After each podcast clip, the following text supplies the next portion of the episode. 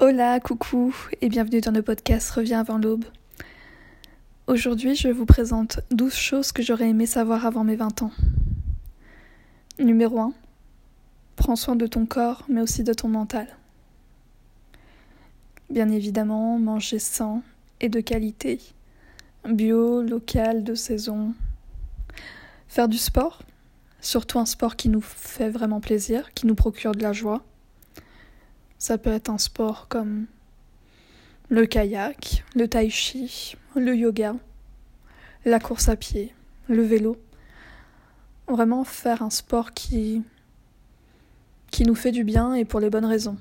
Pas pour maigrir, pas pour faire comme un tel, mais vraiment quelque chose qui, qui nous procure de bonnes sensations. Tenir ses rendez-vous réguliers chez le médecin, l'ophtalmologue, le gynécologue, le dentiste, mais surtout se pencher sur sa santé mentale.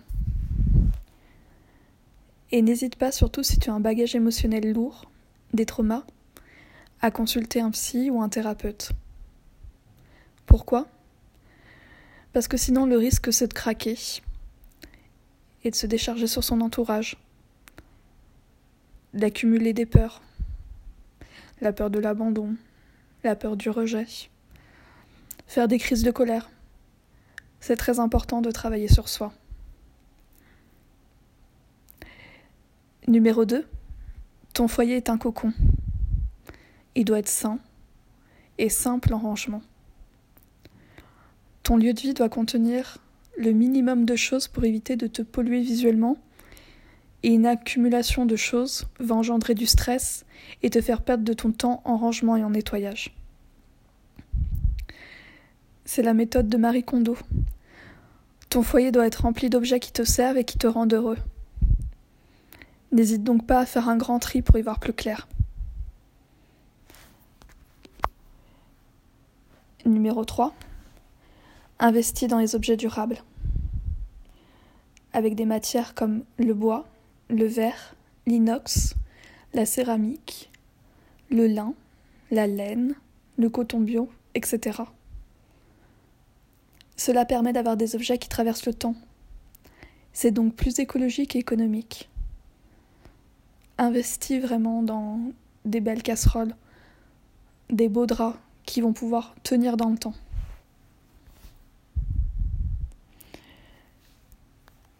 Numéro 4. Le déplacement fait partie du voyage.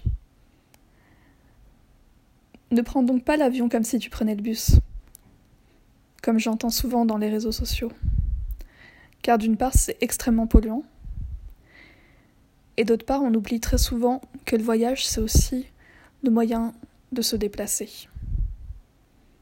As-tu déjà essayé de prendre le train pour aller à l'étranger? Moi j'ai essayé. Et voir depuis sa fenêtre le changement de paysage, ça c'est vraiment le voyage. Le voyage c'est aussi l'attente, la durée. Le temps fait partie du voyage. Enfin, la France a une richesse de régions tellement différentes. Pour moi, c'est une folie de partir à l'étranger pour voyager. On a tellement de choses à découvrir encore plus proches de chez nous. Numéro 5. Ne subis pas une pression constante ou un harcèlement au travail. Bien évidemment, le stress au travail est devenu une habitude. Et tu peux connaître des moments de rush, c'est normal mais ne subis pas un acharnement ou ne reste pas croulé sous des montagnes de tâches et apprends à dire non. Tu dois apprendre à t'organiser, mais si tu n'arrives pas malgré tout à faire tes tâches, tu dois en parler à ton supérieur ou à tes collègues. Ne laisse rien traîner et ne te laisse pas dépasser. Tu gagneras en respect auprès de ton supérieur et de tes collègues, car tu ne te laisses pas marcher sur les pieds, et en professionnalisme car tu sais t'organiser et tu sais demander de l'aide. Numéro 6. Choisis le type de relation amoureuse que tu souhaites avoir sur la durée. N'oublie jamais, quelle que soit la personne que tu es, que tu mérites l'amour, le respect et la fidélité. Respecte-toi. Tu mérites d'avoir ce que tu veux. Pose-toi et réfléchis à ce type de questions. Quel genre de relation je recherche? Exclusive, non exclusive? Quels sont tes projets dans le futur? Est-ce que c'est l'achat d'une maison avec trois enfants? Ou un voyage sur la route dans un van? Est-ce que nous sommes compatibles sur la durée? Est-ce que nous avons les mêmes projets? Est-ce que cette personne est une personne saine et de confiance? Est-ce que moi qui suis d'un naturel exclusif et fidèle, je vais me mettre en couple avec une personne qui aime charmer, séduire et qui est un passif d'infidèle. Est-ce que moi qui aime plutôt les soirées tranquilles à la maison, je peux me mettre en couple avec une personne qui préfère les soirées de à l'extérieur, les soirées de beuverie? Est-ce que la personne que j'aime est sincère avec moi? Est-ce qu'elle me cache des choses? Est-ce qu'elle m'a déjà menti? Est-ce qu'elle m'a déjà trahi? Est-ce que cette personne me pousse vers le haut dans mes projets? Est-ce qu'elle croit en moi? Est-ce qu'elle me motive? Est-ce qu'elle m'aide? Est-ce qu'elle me remet en question? Est-ce un moteur dans ma vie? Ces questions qui paraissent pragmatiques dans l'amour permettent de voir son couple sur le long terme, si c'est ce qu'on veut bien entendu. Numéro 7. Donne de ton temps et de ta bienveillance pour une cause bénévole qui te tient vraiment à cœur. Ne rentre pas dans une association pour te donner le beau rôle ou te faire comme un tel ou te dire que tu as fait la bonne action de l'année. Non. Regarde vraiment au plus profond de toi ce qui te fait vibrer et quelles sont les causes que tu veux défendre Qu'est-ce qui te révolte? Tu peux aider vraiment de manière multiple, selon tes compétences et tes envies. Cuisiner pour les SDF, donner de ton temps pour des personnes âgées, soigner et nourrir des animaux à la SPA ou t'investir dans, dans des associations écologiques. Numéro 8. Apprends à utiliser tes mains au maximum pour fabriquer, jardiner, cuisiner. En ce qui me concerne, moi j'adore apprendre avec mes mains.